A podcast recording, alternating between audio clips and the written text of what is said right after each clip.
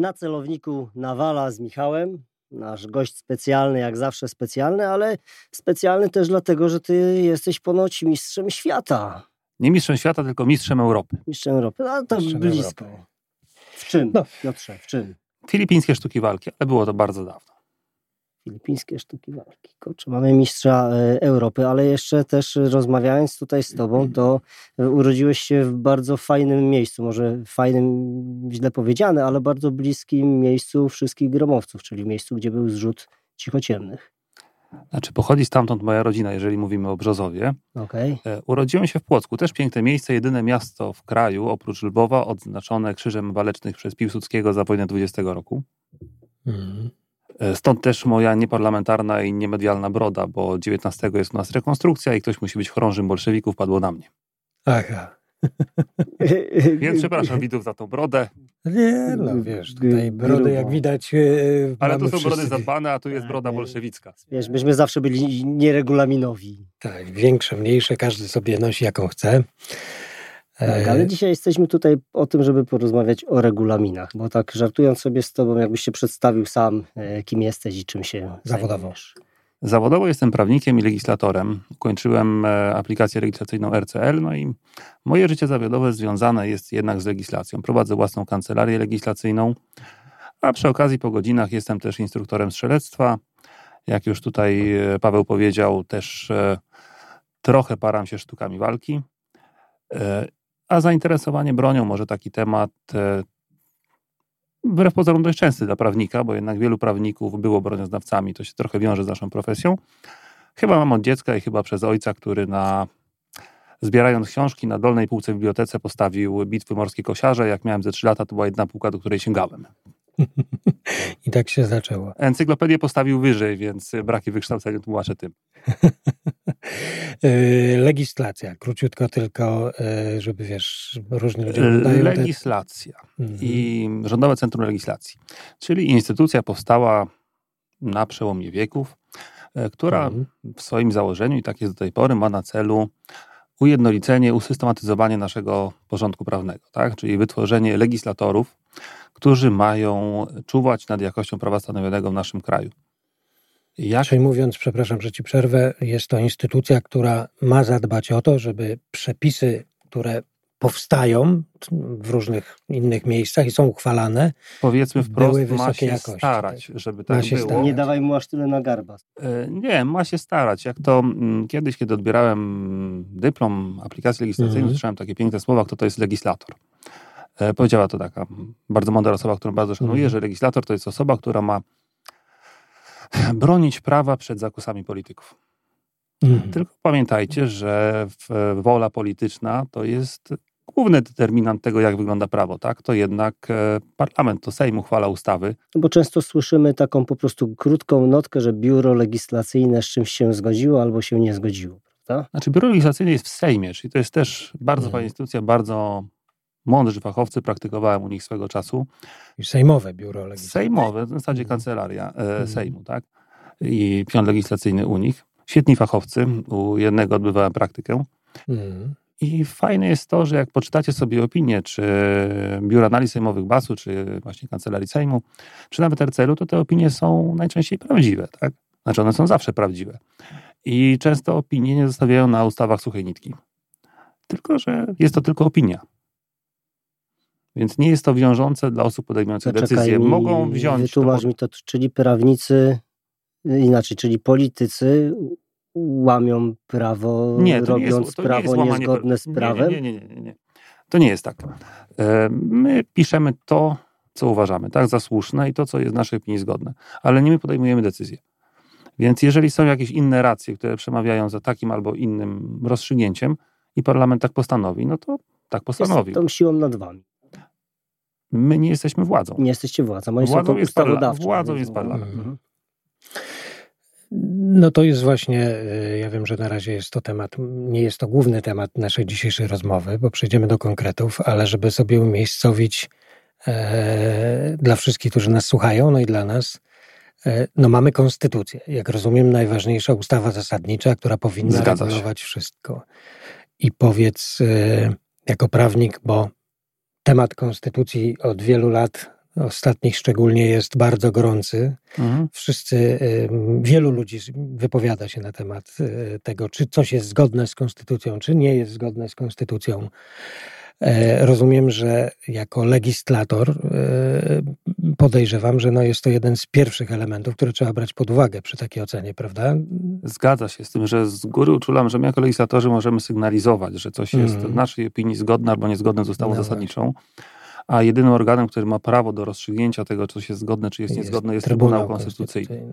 Tak, więc my możemy sobie dyskutować na temat, czy w naszej opinii jest to zgodne, czy niezgodne, a taką wiążącą decyzję, czy wyrok, czy orzeczenie w tej sprawie może podjąć wyłącznie Trybunał. No właśnie, ale wybrałeś, wybrałeś taką specjalizację legislacji, a, a pod, bo wiesz co, odnoszę wrażenie, że ona chyba jest w ogóle niepotrzebna. Przez te ostatnie lata i tak się nauczyłem, no bo, no bo, no bo skoro to jest tylko opinia, a tak naprawdę... Ale to nie jest tylko opinia, też Mhm. musimy pamiętać, że legislatorzy są nie tylko od opiniowania, ale też od tworzenia aktów prawnych. Tak, to jest nasza robota. A co jest Mhm. potrzebne? To taki quiz, pytanie, zagadka do Was. Co jest potrzebne, żeby stworzyć dobrą ustawę? Pomysł.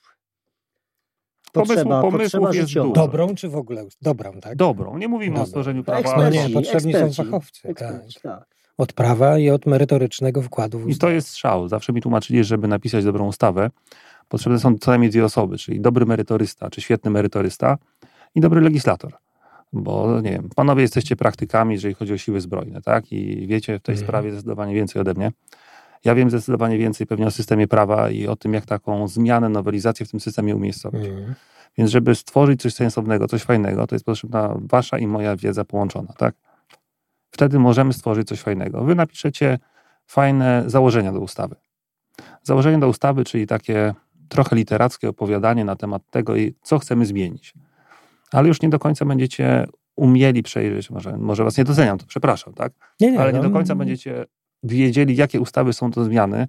I przypominam, że nasz system prawny jest strasznie rozbudowany.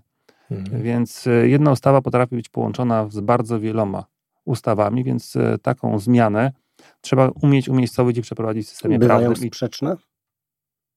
zdarza się. No właśnie, ale czemu tak jest? Bo i to jeszcze zanim przejdziemy do tych naszych konkretów, to mając taką mm, właśnie przyjemność rozmowy z Tobą, wyjątkową osobą, z takim doświadczeniem, dlaczego jest tak, ja, jakby, że nie pisze się prawa od nowa? To nie, jest, coś zmienić. To nie jest takie proste. Mhm. Musimy pamiętać jeszcze jednej rzeczy. Dlaczego na przykład, nie wiem, wiele ustaw e, obowiązuje od lat 60. Mamy No ustawy, które obowiązują od lat 30. Mhm. Ale napisanie przepisów od nowa, no dobra, możemy. A co z e, wszystkimi na przykład decyzjami, które zostały wydane na podstawie starych przepisów? To nie da się Bo- zarekomendować. 31 danego miesiąca Zamykamy. się kończy i to, co było zgodne Nie, no po to mamy, mamy taki, może inaczej, wróćmy do brzegu. Mamy taki piękny akt, który nazywa się Zasady Techniki Prawodawczej. Czyli Mhm. takie 10, Przepisy. 10 przykazań o tym, jak powinno wyglądać prawo. I nie zgadzam się z twierdzeniem, że mamy w Polsce jakieś e, prawo bardzo złe czy, czy Mhm. inne. Jeżeli byśmy mieli prawo, które jest zgodne z zasadami techniki prawodawczej, to byłoby fajnie. Nie wiem, czy spotkaliście się z e, takimi określeniami, że nasze prawo w kraju to jest jakieś szczególnie skomplikowane, że napisane językiem niezrozumiałym, nikt nie wie o co chodzi. No, często. często. Spotkaliście się. Trzeba radcy prawnego, żeby ci wytłumaczył, co ktoś miał na myśli. No tak, a zgodnie z zasadami techniki prawodawczej jest tak, że na przykład, jeżeli nawet chodzi o warstwę językową aktu prawnego, e, to rozróżniamy, no może nie jest to w zasadach techniki prawodawczej, ale rozróżniamy dwa typy języków, czyli język prawny i język prawniczy.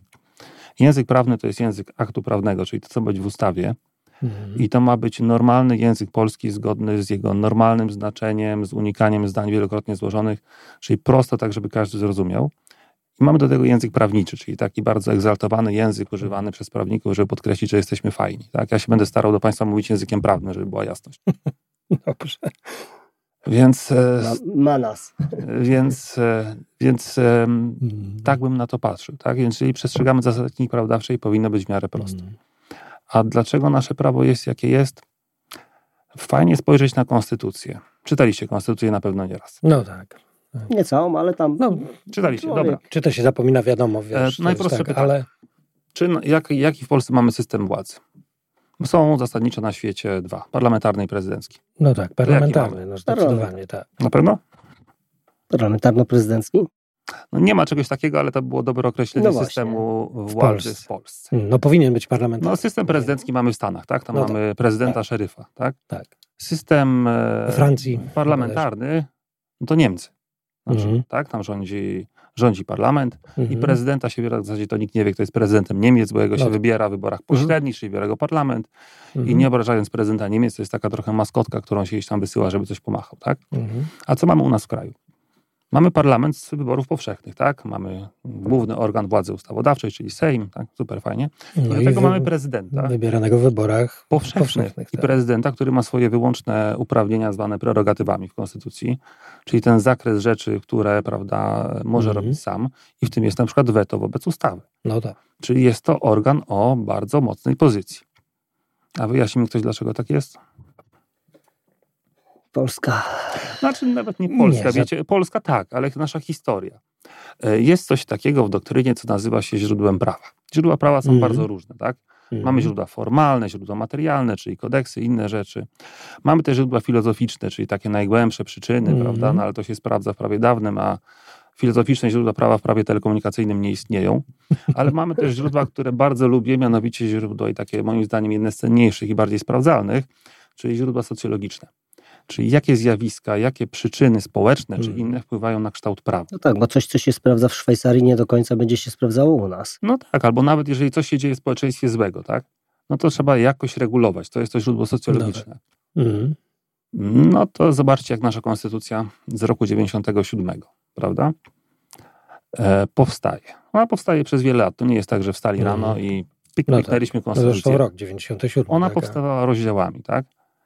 I mówiąc obrazowo, raz przy władzy byli oni, raz byliśmy my, jakkolwiek by to nie definiował. Jak jeden rozdział był na korzyść naszą, a potem się zmieniła władza, zmienił się prezydent na swojego, no to trzeba było zwiększyć, jak się zmienił na nie swojego, to trzeba było no zmniejszyć no tak. i powstała konstytucja, jaka powstała. A jak mnie zapyta ktoś, to już tak wyprzedzam pytanie, czy konstytucję trzeba zmienić, ale to jest moja prywatna tylko i wyłącznie opinia, mm. to nie. Bo nie wiem, czy jesteśmy w stanie napisać lepszą w tym momencie.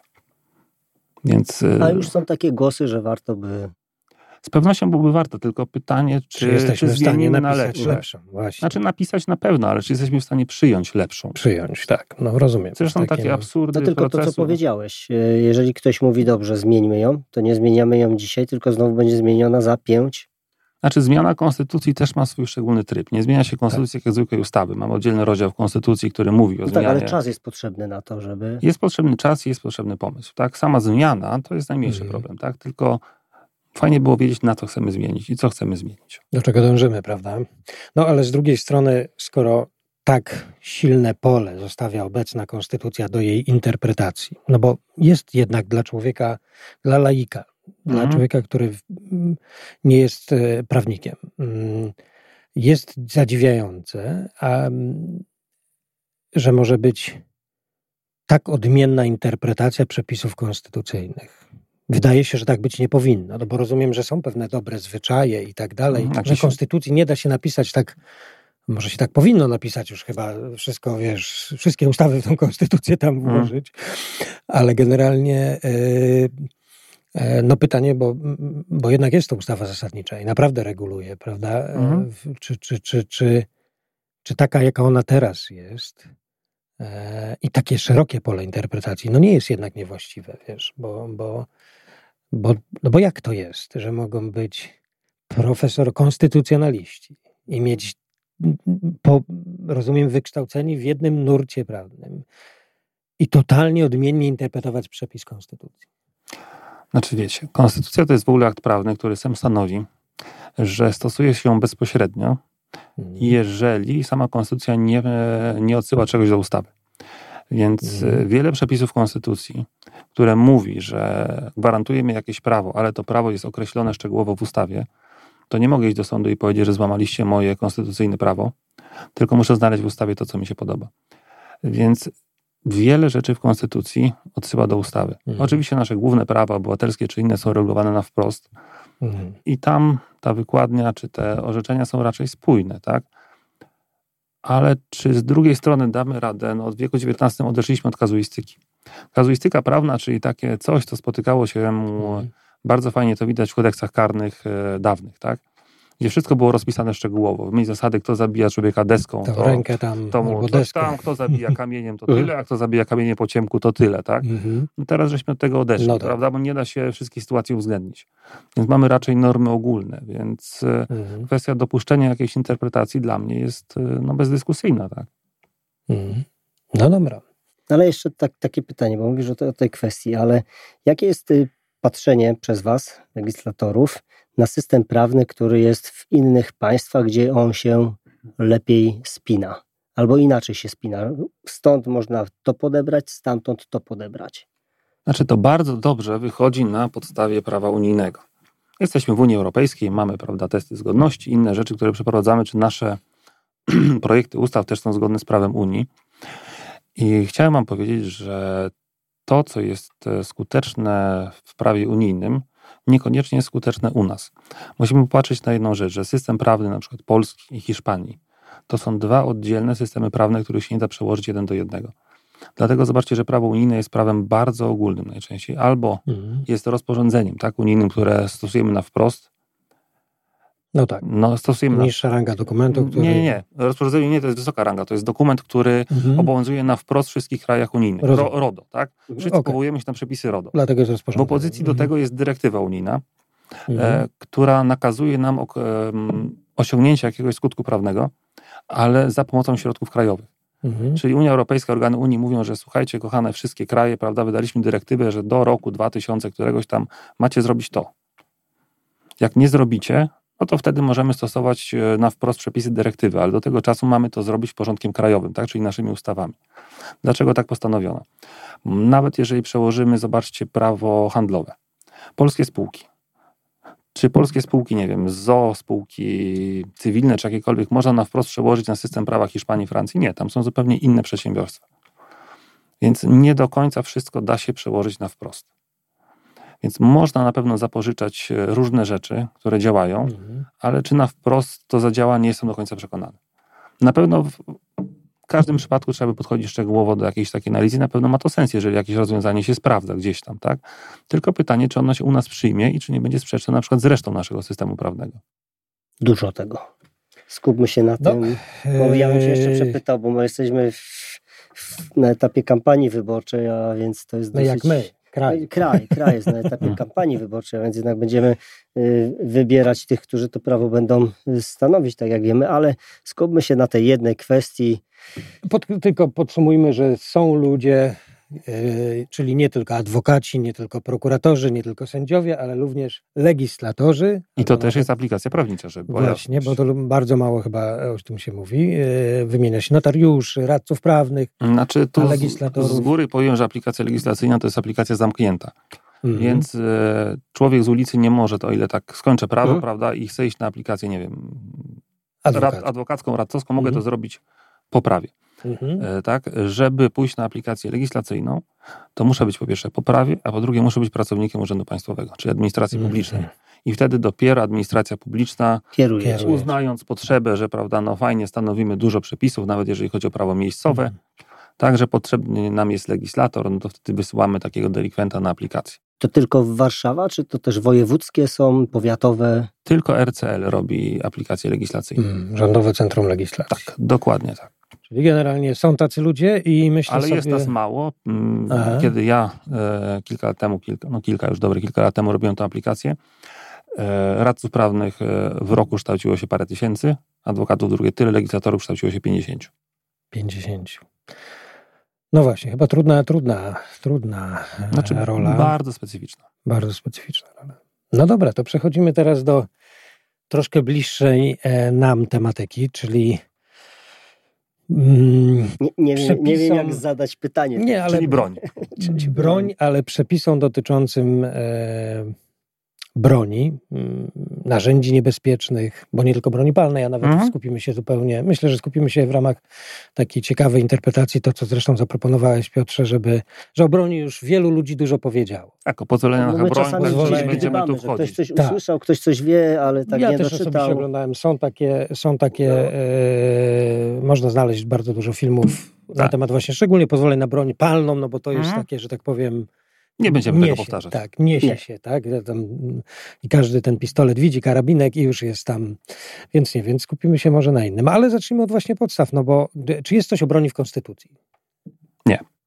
O, a w amerykańskiej jest podobno. Ta druga słynna poprawka, pewnie też nie wprost, ale coś tam można naciągnąć, a u Jest, nas, Czytałem, przeczytałem ją i jest. a u nas nie ma. Czyli nie możemy się tam powoływać na jakąś, jakiś Znaczy, Znaczy- artykuł. bardzo ciekawe, dlaczego w Stanach jest ta poprawka. Próbowano, no, tam akurat były inne uwarunkowania. To Tak, jest właśnie socjologiczne źródło prawa. Tak, o to jest bardzo dobre. Tak, oni mieli broń, to była taki determinant Prawo do tego, żeby móc y, zrzucić jarzmo króla czy królowej i po to jest broń w Stanach No Zjednoczonych, że jeżeli... A zresztą No to tak, też był naród myśliwych, nie oszukujmy się, tak? To jest, e, no ja też Mhm. prowadzę zajęcia z historii broni palnej, Mhm. takie hobby trochę, Aha. więc to jest e, sukces Kentucky Rifle, który pewnie znacie, czyli wojna o niepodległość Stanów, jak to już Mhm. Paweł zaczął. I dlaczego ci biedni Anglicy dostawali takie wciry? No bo No e, tak. na żołnierzy uzbrojonych w muszkiety pojawiło się coś, co byśmy nazwali dzisiaj strzelcami wyborowymi, czy marksmanami, tak? Czyli ludzie z gwintowaną bronią, którzy już walczyli jak myśliwi, tak? Niekoniecznie chcieli stanąć w szeregu przeciwko muszkieterom, tylko Partyzantka. Na nawet z, własnym No taka i z większego, z większego tak. No, dystansu wyjścia, tak? Nie mieli wyjścia zresztą, bo tam była przewaga liczebna, a tutaj mieli po prostu, e, Mhm. musieli zastosować myślenie. tak, i mieli taką broń, tak? Wyszli poza standardy. Bo jeżeli tak. broń była droga i chcieli nią polować, to też była broń odprzodowa, więc na polowaniu tam nie było poprawki. No Więc tak. albo się trafiło i mieliśmy jedzenie, albo się nie trafiło i jedzenia nie było, więc e, mm, No ale słuchajcie, dobra, wróćmy z dzikiego zachodu tutaj na... konstytucja. dobra. Konstytucja. E, tu, żeby Nie, czy oddać... mogę się powołać, wiesz, na prawo do posiadania broni, że, ale tak wprost, konstytucji. O, Nie. tam mam. Nie, były kiedyś takie próby, że z prawa do życia konstytucyjnego chciano, prawda, interpretować, e, Mhm. że mam prawo do obrony, prawda, i e, że z tego wywodzono to prawo do posiadania broni, ale to koncepcja upadła, to z góry. Okej, a prawo do obrony w Konstytucji? Mm, Prawo do obrony jest nie tylko konstytucyjne, ono jest powtórzone w wielu ustawach, no tylko, że prawo do obrony ma być adekwatność narzędzia, tak? Ma być jakaś nagłość ataku, no ale to nie zmienia sytuacji, bo broń musi posiadać na innych kryteriach. Mm, Jasne. Czyli nie ma. Czyli w konstytucji nie ma, więc y, jakby... Skupiamy się na broni. No ale jest, są przepisy, które regulują e, różne... Tak. Czyli są ustawy, rozumiem. które Ustawa o broni i amunicji głównie dla nas. Aha. Ustawa o broni i amunicji. Tak dokładnie jest, tak się ona nazywa. Dokładnie tak. Jasne, ustawa o broni i amunicji. No ale ona wynika wprost, nie, nie musi wynikać z konstytucji, jest po prostu ustawą, która reguluje tą przestrzeń. Ustawa, to tak już dobra, jak rozmawialiśmy o legislacji, to ustawa to jest jedyny akt samoistny. Mhm. Akt samoistny, czyli że do jego, jak nie wiem, patrzycie sobie na rozporządzenie jakiegoś ministra, No, patrzycie sobie na jakiś akt prawa miejscowego, jak wam śmieci, prawda, wzrosną, czy inne rzeczy, no to zawsze taka uchwała, czy, czy rozporządzenie zacznie się od czegoś takiego, co nazywamy podstawą prawną. Czyli na podstawie artykuła takiego ustawy jakiejś. Żadna ustawa tego nie ma. Ustawa jest aktem samoistnym, czyli decyduje o jej powstaniu albo nakaz konstytucyjny, kiedy konstytucja mówi, że coś ma być, albo wola parlamentu. Czyli parlament stwierdził, że trzeba coś uregulować, regulujemy, tak? I nie potrzebują do tego żadnej podstawy prawnej, są parlamentem, mogą to zrobić. rozumiem. Jasne. I nie ma w tym zakresie żadnych ograniczeń. Mhm. Gdybyśmy chcieli się bawić w absurdalne koncepcje, że nasz parlament któregoś dnia stwierdzi, że trzeba uregulować krzywość banana w obrocie handlowym, jest, Czyli to jest, jest to, to co do zrobienia. Michał wspomniał, Czyli- że można coś od zera po prostu... Nie, powołać. zmierzam, dlaczego zadaję to pytanie też zmierzam. Zmierzam do tego, żebyśmy mieli świadomość, że stan prawny, który Mhm. reguluje posiadanie broni albo czym jest broń i tak dalej, Mhm. całe te zagadnienia, to wynika, e, to, to w każdej chwili może być zmienione. To nie jest tak, że trzeba zmienić konstytucję, żeby coś zmienić. Mamy ustawę o broni amunicji, ale też mamy unijne dyrektywy, których musimy Aha. się trzymać i przestrzegać, bo Unia, Mhm. prawda, słynna dyrektywa No i to jest pani też... Bieńkowskiej choćby, Później Mhm. można do tego wrócić, że różne kraje różnie do tej dyrektywy podchodzą. Nie? Mhm. Czesi inaczej, Norwedzy inaczej. No to zaraz sobie to omówimy. okej, No to idziemy po kolei. Czyli ustawa, powiedzieliśmy sobie właśnie, że, że parlament, tak, nawet Sejm. nawet Sejm dokładnie, uchwalił taką ustawę, przyjął, stworzył, czy w ogóle mm, tą ustawę, która obowiązuje o broni i amunicji, stworzył była jakaś, nie wiem,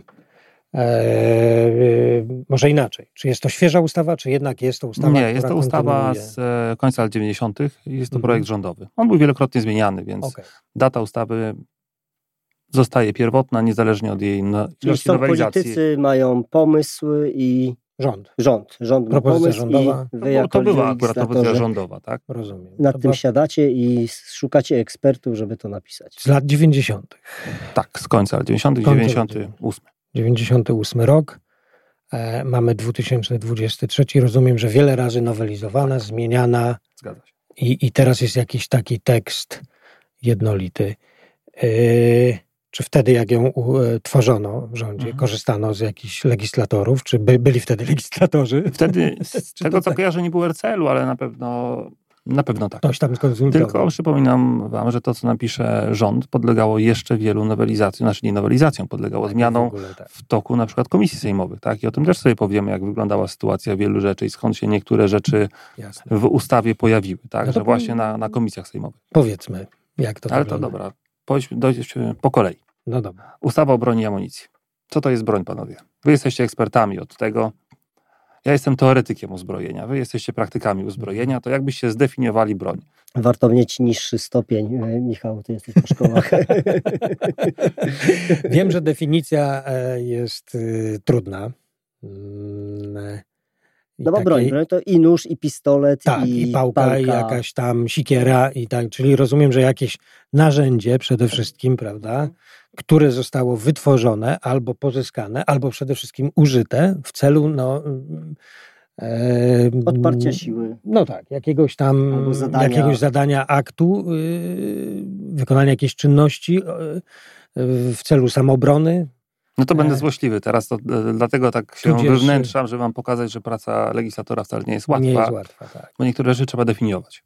No tak. Ja nie mówię o broń, definicji broni palnej, mówię szeroko. No o ogólnie o broni, broni. tak? jest broń. Tak, Dobra, Mhm. no to mamy, które em, gdzieś tam zostało użyte. Jak nie zostanie użyte i leży w szafie, to nie jest bronią? Glock w szafie Nie, nie, jest jest. bronią? Jest, jest, jest, oczywiście. Czyli nie tylko użyte, czyli w ogóle wytworzone, ale też niekoniecznie. No bo kamień Też, też, też tak. może być użyty jako broń. Kamień Kiedyś był sznurku. bronią. No. Dobra, pytanie podpowiedź. Nóż kuchenny jest bronią, czy nie jest? Można być. użyć go jako broń. No może można być, użyć. tak. Może Ale być, czy wprowadzimy przez to, że można to użyć jako broń, tak? że Czy bronią? wprowadzimy na to Nie jest pozwolenie? No nie, nie jest bronią. Znaczy, współczesna ustawa o broni i amunicji nie rozstrzygnie tego problemu. Ona Mhm. posługuje się definicją zakresową. Mhm. W prawie przedwojennym ktoś stworzył fajną definicję, która moim zdaniem jest chyba najlepsza, że broń to jest e, narzędzie, przedmiot, jak to nazwiemy, Mhm. tak, czy urządzenie, które jest przeznaczone do. I wtedy możemy wymyślić, czy do obrony, czy do ataku, czy do zadania obrażeń cielesnych jakichś, tak, ale jest przeznaczone i to fajnie wychodzi na nożu. No, nóż kuchenny jest przeznaczony do krojenia, Rzeczy w kuchni. dokładnie, nóż tego typu już niekoniecznie, tak. No. To jest nóż przeznaczony do zupełnie innego celu. Tak samo, nie wiem, siekiera, która jest przeznaczona do rąbania drewna, Mhm. A jakiś, nie wiem, średniowieczny topór, prawda, którym no, niekoniecznie sprawiłby się przy rąbaniu na opał, a sprawdzał się w innych celach, tak? No tak. Czyli mamy tu kryterium przeznaczenia. No to kryterium przeznaczenia jest y, podobnie y, Na zastosowane. wytworzenia. Tak, ale też zastosowane w ustawie, która reguluje obrót specjalny, Mhm. prawda? I to przeznaczenie tam decyduje w zasadzie o tym, Mhm. Co podlega. mm, Ale dla cywilów tego, tego nie ma. Czyli dla podmiotów koncesjonowanych jest ta ustawa, o No której tak. mówimy, a Dla cywilów nie ma, ale przeznaczenie. Skupiamy Mhm, się wokół przeznaczenia. Mhm. Ale taka definicja mm, precyzyjnej nie ma definicji, prawda? nie, ma, jest może definicja, być. jest precyzyjna, to jest zakresowa. Czyli w naszej ustawie mówimy, że bronią jest i wymieniamy, co jest tą bronią, tak? Czyli broń palna, broń biała w ograniczonym zakresie, tak? Broń pneumatyczna, o której sobie powiemy, bo to ciekawa historia. No tak. No dobra, no to mamy, mamy te rodzaje broni, usta, mamy ustawę. Broń, która jest, y, nie wiem, urządzenie, które jest y, Myślę, że, że zostawimy sobie broń palną na razie, prawda? No bo. Znaczy, o broni palnej może nie będziemy rozmawiali za dużo. Mhm. Broń palna jest łatwa. jest zdefiniowana tak, jako. Chociaż czytałem fajne analizy a propos broni palnej, które fajnie wywracają definicję mm, broni palnej ustawową, ale też nie jest to prosto zdefiniować. Broń palna u nas jest zdefiniowana jako przenośne urządzenie, tutaj słowo klucz, lufowe, tak, czyli zawierające lufę, które jest zdolne do wystrzelenia pocisku za pomocą tam spalenia materiału mutającego i tak dalej. Czy każda broń palna musi być lufowa? No nie. Jak e, weźmiemy karabin, utniemy mu lufę na, tak, żeby wystawał czubek pocisku, czyli zostaje sama komora nabojowa, strzeli?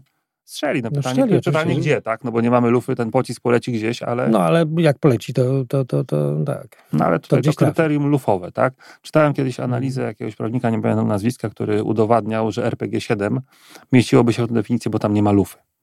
Znaczy, no, akurat nie ma. RPG-7, no inaczej, no jest lufa, bo trzon pocisku, prawda, ze steczkami wchodzi w rurę, tak? No, czyli tu można by rura, już tak. można by już rzeźbić, że to jednak ma lufę, ale jakieś e, granaty nasadkowe, prawda, czy inne rzeczy, które gdzieś tam wchodzą, no to już taką bronią palną do końca No tak, nie to już jest.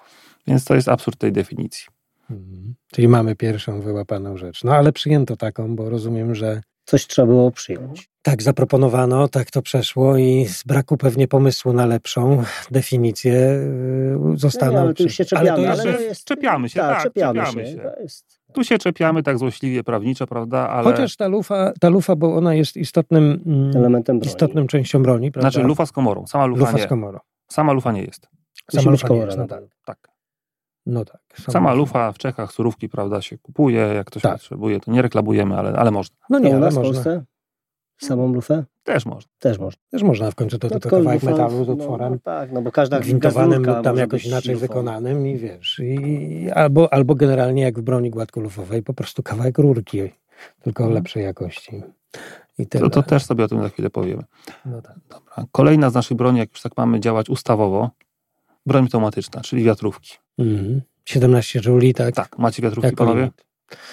Mm, Znaczy macie, czy nie macie, każdy w tym kraju strzelał z wiatrówki. Ale strzelało się. Dokładnie, nie, każdy, no, każdy strzelał. Ja mam. mam No ja też mam, prawda, każdy z tego Tak. strzelał. Mam wiatrówkę, bo moi, jeżeli chcę zacząć edukację na przykład dzieci od właśnie chociażby nauczyć strzelania z, z broni, mm, no to wiatrówka jest dobrym elementem, który pozwala mm, dość e, No, jakieś klasyczne elementy przyrządy. nauczyć. Tak, oczywiście. Na przykład strzelanie z karabinu wyborowego. Wcale nie najgorszy patent, żeby pewne rzeczy nauczyć na właśnie takiej wiatrówce.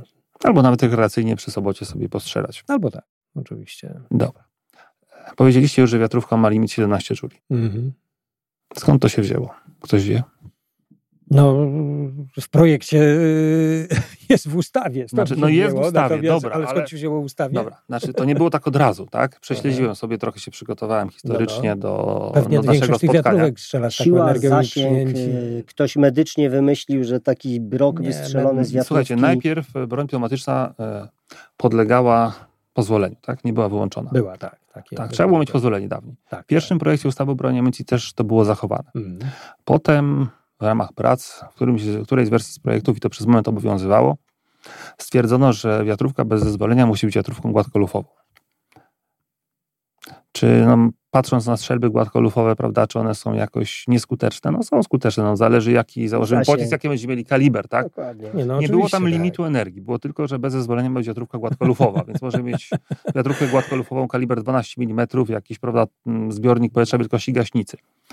E, Potem em, odsunięto prawda, tę koncepcję gładkolufowe, wprowadzono gwintowane, no i pojawił się limit 17 jouli. I pytanie do Was, czy ten limit em, 17 jouli został poprzedzony skomplikowanymi Znaczy, przede badaniami? wszystkim to jest dosyć dużo. Czy to jest dużo? Dzie- Dziewiątka z pistoletu ma pewnie ze 300-400 jouli.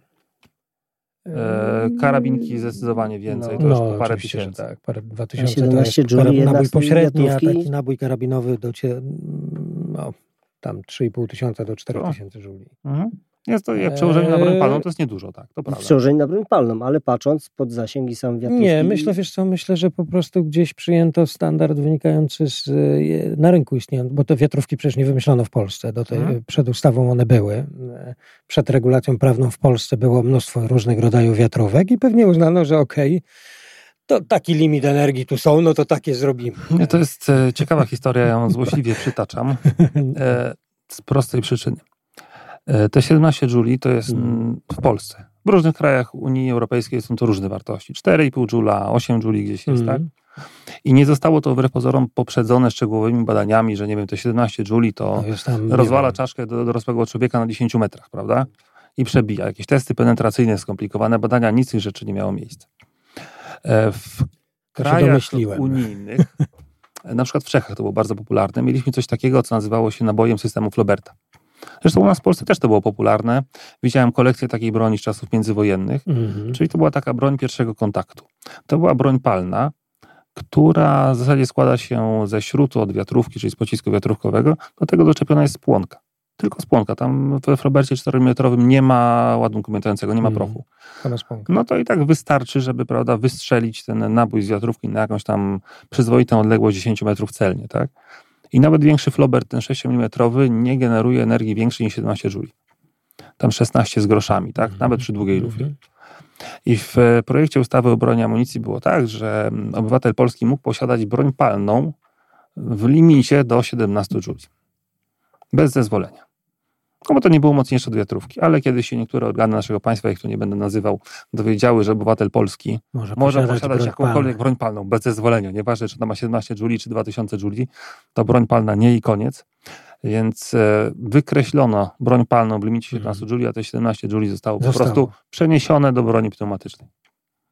Cała No. tajemnica. No jasne. Czyli generalnie Czyli pod względem wiatrówek mamy silną wiatrówkę w Polsce. To znaczy, jakbym miał patrzeć, jest taki test, ja zawsze sobie No. go robię tworząc ustawy, są jakieś tam różne testy zgodności i tak dalej, ale chyba najlepszym testem dla tego, co napiszemy, to jest test logiki. Prawda, że Mhm. wszystko może być zgodne z systemem prawa, ale na chłopski rozum, powinno być logiczne. czy to działa, tak? Czy, czy jest Mhm. sensowne na chłopski rozum. Więc wiatrówka 17 jouli, chcę mieć 18 jouli, to już muszę się badać, muszę załatwiać zezwolenie z policji, inne rzeczy. A bez tego mogę posiadać broń czarnoprochową, która Trochę więcej Potra, potrafi z 1000 jouli zrobić, jeżeli No, mówimy o jakichś karabinach spokojnie. Sharpsa czy innych. Oczywiście, tak. Przy rewolwerach, prawda, kapiszonowych, które robią.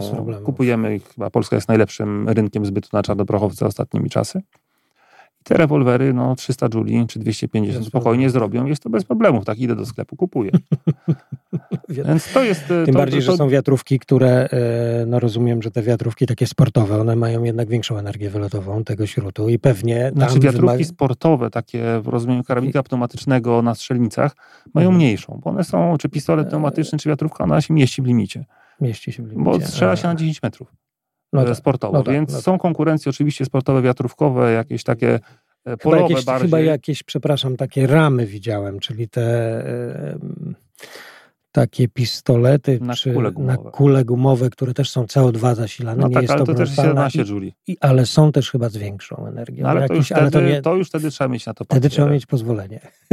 czyli wiesz. Czyli tylko te dżule. E, Tak, są też wiatrówki, które mają zdecydowanie większą energię, prawda, niż 17 jouli. No właśnie. I też są zawody w tych wiatrówkach, jakieś I polowe, prawda, jakieś milickie czy inne, te- ale też trzeba mieć na to papier. Czyli mamy taką sytuację, gdzie wymyślono poziom energetyczny 17 czuli za bardzo nie wiadomo dlaczego. Znaczy wiadomo skąd Teraz się wziął, wiemy. ale Mhm. jak, dlaczego on został przyjęty, to tak nie do końca wiemy. I tu jest limit, wydawałoby się, że powinien z czegoś wynikać, jakichś takich przemyślanych poważnie. No to wynika Decyzji. z tego, co wam powiedziałem. Tak. A obok mamy broń czarnoprochową, która generalnie, y, znaczy nie, nie, Nie nie, chodzi nam o to, że powinna być jakoś limitowana, Mhm. tylko jeden limit jest, drugiego nie ma. No dobra, super. Jak jesteśmy I przy- jakby przez te wszystkie nowelizacje kolejne, ostatnie, nieostatnie, tak zostawiono i tak już. Znaczy Może będzie, już cały przemysł wiatrówek 17-dżulowych powstał, więc teraz to już chyba szkoda to. będziemy się w ogóle poruszać w obszarze za chwilę ustawy o broni i amunicji, który nie był nowelizowany praktycznie. E, Nowelizuje się często kwestie dotyczące badań lekarskich, dotyczące Pozwoleń, pozwoleń, broń, tak. ale tutaj ten obszar definicyjny trochę został.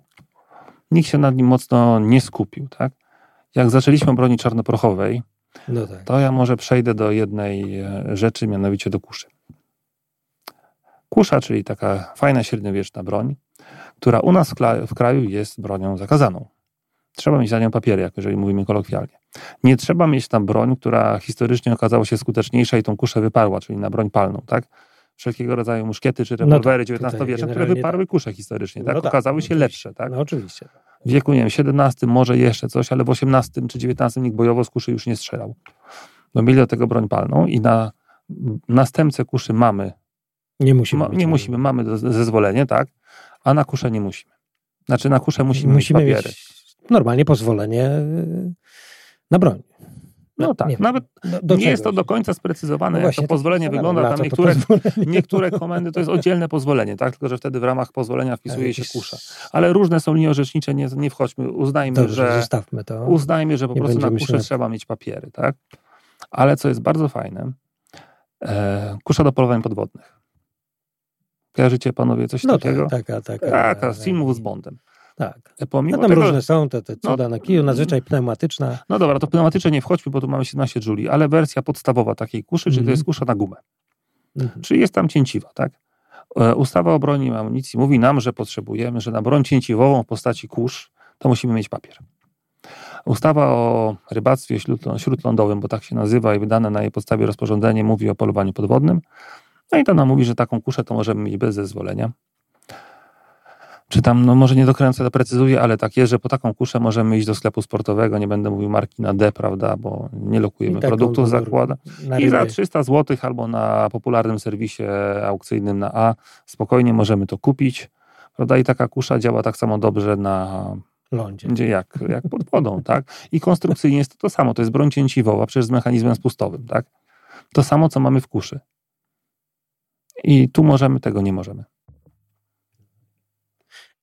I przez te wszystkie lata rozumiem, że nikogo nie interesowała. Zostawiono Znaczy, wiesz, raz, ja się boję raz- o tych rzeczach mówić, się- bo Polska jest takim krajem, że my nie, że dopuścimy tamtą, tylko zakażemy tą. No właśnie tutaj to tak, dobra, Tak, to, to też możemy się tego wyciąć. bo- tak, też nie się tego się boimy. narazić. Wiesz, Bo nagle jest- odkryjemy. Nie tak, chciałbym się narazić łowcą podwodnym. Tak, tak, bo właśnie e, nie chodzi nam o to, żeby zabe- tak samo czarnoprochową broń Czarnoprochową.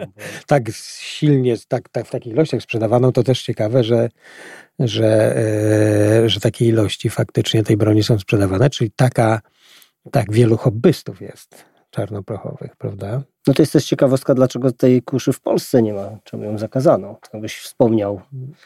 Bo to się okazuje, że nagle, No że jesteśmy krajem kościelnym. Nie wiem, nie, nie łączyłbym tego z tym zakazem, że kusza jest pierwszą bronią, prawda, której, na którą nałożono No regulaminy, czyli bulla papieska, żeby z kuszy nie walić do chrześcijan, tak, a broń Boże do rycerzy, bo wtedy chłop mógł, prawda, zbrojnego rycerza powalić, to, Tak po prostu się ktoś przestraszył. Bo to tak nie jest, wchodziło w grę. Znaczy kusza, Ja, myślę, że No ale chodzi... jako pierwszy zabronił papież. No tak, ale myślę, że w dzisiejszych czasach raczej chodziło o to, że ta kusza była widziana. Tu też mamy W filmach Rambo. właśnie w filmach Rambo wiesz. i jako taka cicha broń dla komandosów, którzy Tak, potrafią tak. się zakraść i gdzieś tam Mm. strzelić, tylko kusza Mają wcale nie jakieś- jest super cichą bronią, tak na marginesie, jeżeli ktoś strzelał z kuszy. No myśl, no tak, tak, oczywiście, że tak, a poza tym raczej Znaczy jest wiesz, trudniejsza przede wszystkim też od łuku. No i, i, no i poza tym, ja wiem, że w filmie Rambo 2 bodajże, już nie będziemy, ten, ale tam faktycznie masowo używał kuszy. z Nie, on z łuku nakręce- bloczkowego strzelał. Bloczkowego łuku, nie z kuszy. Ach, A. przepraszam, Boże, no to już dawno oglądałem, nie pamiętam. W każdym razie miał na tym nakręcane takie Mhm. ładunki wybuchowe na te, na, i, i, i je tam wystrzeliwywał. Yy, I nie mieliśmy takich w jednostce. No, no nie, ale mam takie pytanie. Myślę, nam ale na nie. sadkowe granaty coś innego, ale takich nie. Znaczy, widziałem kiedyś jakiś film, jako dzieciak, że któraś z naszych jednostek W Lublińcu były. używała właśnie. W no. Lublińcu były, jak pokazywano nam sprzęt, to w Lublińcu była Kusza? taka kusza, tak. Była taka kusza, nie mam No, pojęcia skąd czy kogo, y, ale wiem, że była jest, taka kusza. Jest. Yy, no inaczej, zostawmy te kusze, bo to to- Znaczy, ale dobra, dyskutować, mówimy o- natomiast faktycznie wynika pewnie z tego cały Ale problem jeszcze, z kuszą. jeszcze jest jeden problem z kuszą, o którym warto wspomnieć, Mhm. że tutaj mówimy o kuszach współczesnych, tak? o jakichś e, kosmicznych systemach naciągu, bloczkach czy innych rzeczach, tak? których używali e, komandosi z Lublińca, tak? No tak. no i pewnie były im przydatne albo są przydatne, ale mamy też kuszę używaną przez wszystkie bractwa rekonstrukcyjne czy inne, czyli kusze, czy replikę kuszy, czyli historycznej, tak? Więc to jest broń naprawdę bardzo zgrabna, bardzo szybko strzelna, tu mówię w cudzysłów, prawda, że jest to ogromny klamot, strzela wolno i wcale nie jest takie skuteczne i takie celne w porównaniu No z... tak. Znaczy celne może tak samo, ale tak skuteczne jak broń współczesna, więc może chociaż się pokusić o wyjęcie, tak jak e, mamy broń czarnoprochową i mamy postawioną cezurę, prawda, ten 1885 i rozdzielne ładowanie, tak? No tak. to może chociaż w przypadku kuszy można by się pokusić o regulowanie tego, że ta kusza historyczna dla jakichś bractw, prawda, które odtwarzają rycerzy, jeżdżą pod grunt i tak dalej, no mogłaby jakoś zostać e, Żeby nie robili tego, żeby nie, nie, nie musieli robić szczególnych uprawnień, tudzież nie, nielegalnie posiadali Posiadać kusze kuszę. siłą rzeczy. Bo rozumiem, że musiałby niemałe zdziwienie wywołać taki obywatel, który poszedłby do WPA i tam się domagał strasznie Znaczy- tego pozwolenia na tą jeszcze historyczną. przyniósł, taki, przyniósł im do rejestracji taką Znaczy nie, te pozwolenia są wydawane, tylko No, nie do końca. bo trzeba i te, za to zapłacić i badania zrobić. Jak na normalną broń palną. No nie, ale tak? jest to, Znaczy są jakieś inne... Powiedzmy wprost. inne- y, Znowu, y, z jakiejś byle jakości tego, tego, takiego, wiesz, takiego zostawienia tego przepisu na zasadzie niech sobie będzie, raz udało się nam raz napisać, dobra, zostawmy go, bo jak już raz napisaliśmy, to już, to już osiągnęliśmy sukces, nie wracajmy do tego, został właśnie taki mniej więcej chyba taka historia, prawda? Nie wiem, czy się ze mną zgodzisz, że to czasem tak działa. Ja tak, takie mam znaczy, wrażenie. Może nikt tego mocno nie kontestował. Może to, może, to, może to dlatego, tak, że w sumie kuszników czy zainteresowanych kuszami to jest jednak e, jakaś Mała nisza, tak? Z kuszy w naszym kraju też nie wolno polować. No nie wolno, tak. A w Europie wolno. Nie jestem myśliwy, więc tu się nie, tak, nie tak, wypowiem. Tak. tak. Mam kolegów i jeżdżą na polowania hmm. na Węgry. No Węgry, tak, no tak, tak, tak. U nas nie. No ale to nie już ten. Okej, okay, mamy tą kuszę. To co, broń biała. No tak, no właśnie, tu chyba jest, dopiero się, dopiero zaczynamy chyba. Znaczy, broń biała w naszej ustawie nie została jakoś szczególnie uregulowana, tak? Mamy tylko zakres rzeczy, których nie można posiadać. Mhm. Znaczy, albo może nie tyle, że nie można posiadać, tylko na posiadanie których potrzebny jest papier, jak mówimy kolokwialnie. E, czy pamiętajmy tylko, że rozmawiamy o posiadaniu, tak? Czym innym jest posiadanie, czym innym jest chodzenie z nożem po ulicy i wymachiwanie nim, tak? czy jakiś zamiar prawda, użycia. To już są zupełnie inne sprawy z kodeksu wykroczeń. Tutaj mówimy, prawniczo mówimy o posiadaniu, tak? Że chcę mieć, no tak, chcę mieć w domu. Na razie prawda? legalnym, tak. Chcę, nie, chcę mieć po prostu w domu, po fajnie, fajnie wygląda na ścianie. A to powiedz mi, tak od razu ci wrzucę, jest ktoś w Polsce, znaczy ja nie wiem, nie znam nikogo z naszego środowiska, hmm. że ktoś ubiega się o pozwolenie na posiadanie broni białej? Czy pozwolenie broni białej? Z, e, Zezwolenie na posiadanie wielu kolekcjonerów potrzebowałoby takiego zezwolenia. Zaraz do tego dojdziemy. Zaraz do tego dojdziemy. Swego czasu też była z tym e, chryja z jednym z serwisów aukcyjnych, gdzie sprzedawano rzeczy, na które, na których niekoniecznie można było sprzedawać w takim normalnym obrocie. Mianowicie, co nasza ustawa o broni amitycznego... No to można kupić, kurczę, najnormalniej w świecie na aukcji. Dokładnie. w ogóle nóż. No, wszędzie sobie możesz kupić, gdziekolwiek jest sprzeda- w Polsce, tak? gdzie jest sprzedawany. Dobra, żeby była jasność. Nasza ustawa nie mówi w ogóle nic o nożach. Nie mówi nic o długości noży, mhm. ani o ich systemach. Tak? E, dlatego pozwoliłem sobie przynieść ten oto piękny koncerz husarski. Takie, Pokażę wam. Takie metr, metr 70 szpilki. Jest... Takie metr 70 szpilki. Nie wiem, jak to pokazać. Ale widzimy, widzimy. Piękna rzecz zresztą. 70 duża, i, Ja, I ja mam, a więc przy mnie to będzie gdzieś tak. No. Kawał yy, noża. W każdym razie wniosłem to po to, żeby, okay. żeby odpowiedzieć, są takie mity, prawda, które się często powtarzają gdzieś w internetach, że legalnie posiadanym ostrzem to jest ostrze o długości 15 cm, a wszystko, co jest powyżej, to jest w ogóle zakazane. Nie ma żadnej regulacji prawnej, która to reguluje. Możemy posiadać legalnie koncerz, możemy posiadać e, legalnie tego typu narzędzia. To jest akurat e, francuski pałasz 1882 Przyniosłem go chyba z racji tego, że nagrywamy to w sierpniu. Hmm. Bitwa warszawska, a tych pałaszy bardzo dużo przyszło do nas z armią Hellera i były używane w wojnie 20 roku, więc dlatego akurat wybrałem jego. Historycznie pięknie. Tak, historycznie, tak. Drugim mitem, jak już jesteśmy hmm. przy mitach miejskich, są noże automatyczne. Prawda, w Stanach łatwiej uzyskać pozwolenie na broń, niż, na broń palną niż na nóż automatyczny. W niektórych Stanach. U nas prawo milczy na temat noży tego typu. Więc możemy legalnie, możemy posiadać legalnie każdy nóż, czy OTF, czy automatyczny otwierany bokiem. Nie ma w tym zakresie taki żadnych... właśnie, tak jak ja mam tutaj ten mój nóż, on ma wsparcie sprężynowe. To nie jest nóż sprężynowy, ale ma wsparcie otwarcia. Mhm. Tak. Nawet gdyby był pełnym automatem, czyli naciskamy, mhm. otwiera się, mhm. Też nie ma problemu. Też tak? nie ma problemu. Problem by był w Stanach, albo trzeba sprawdzać do kraju, w którym się tak, jedzie. Tak? Ale u nas w kraju tak. nie ma z tym problemu. Mhm. Możemy posiadać każde noże.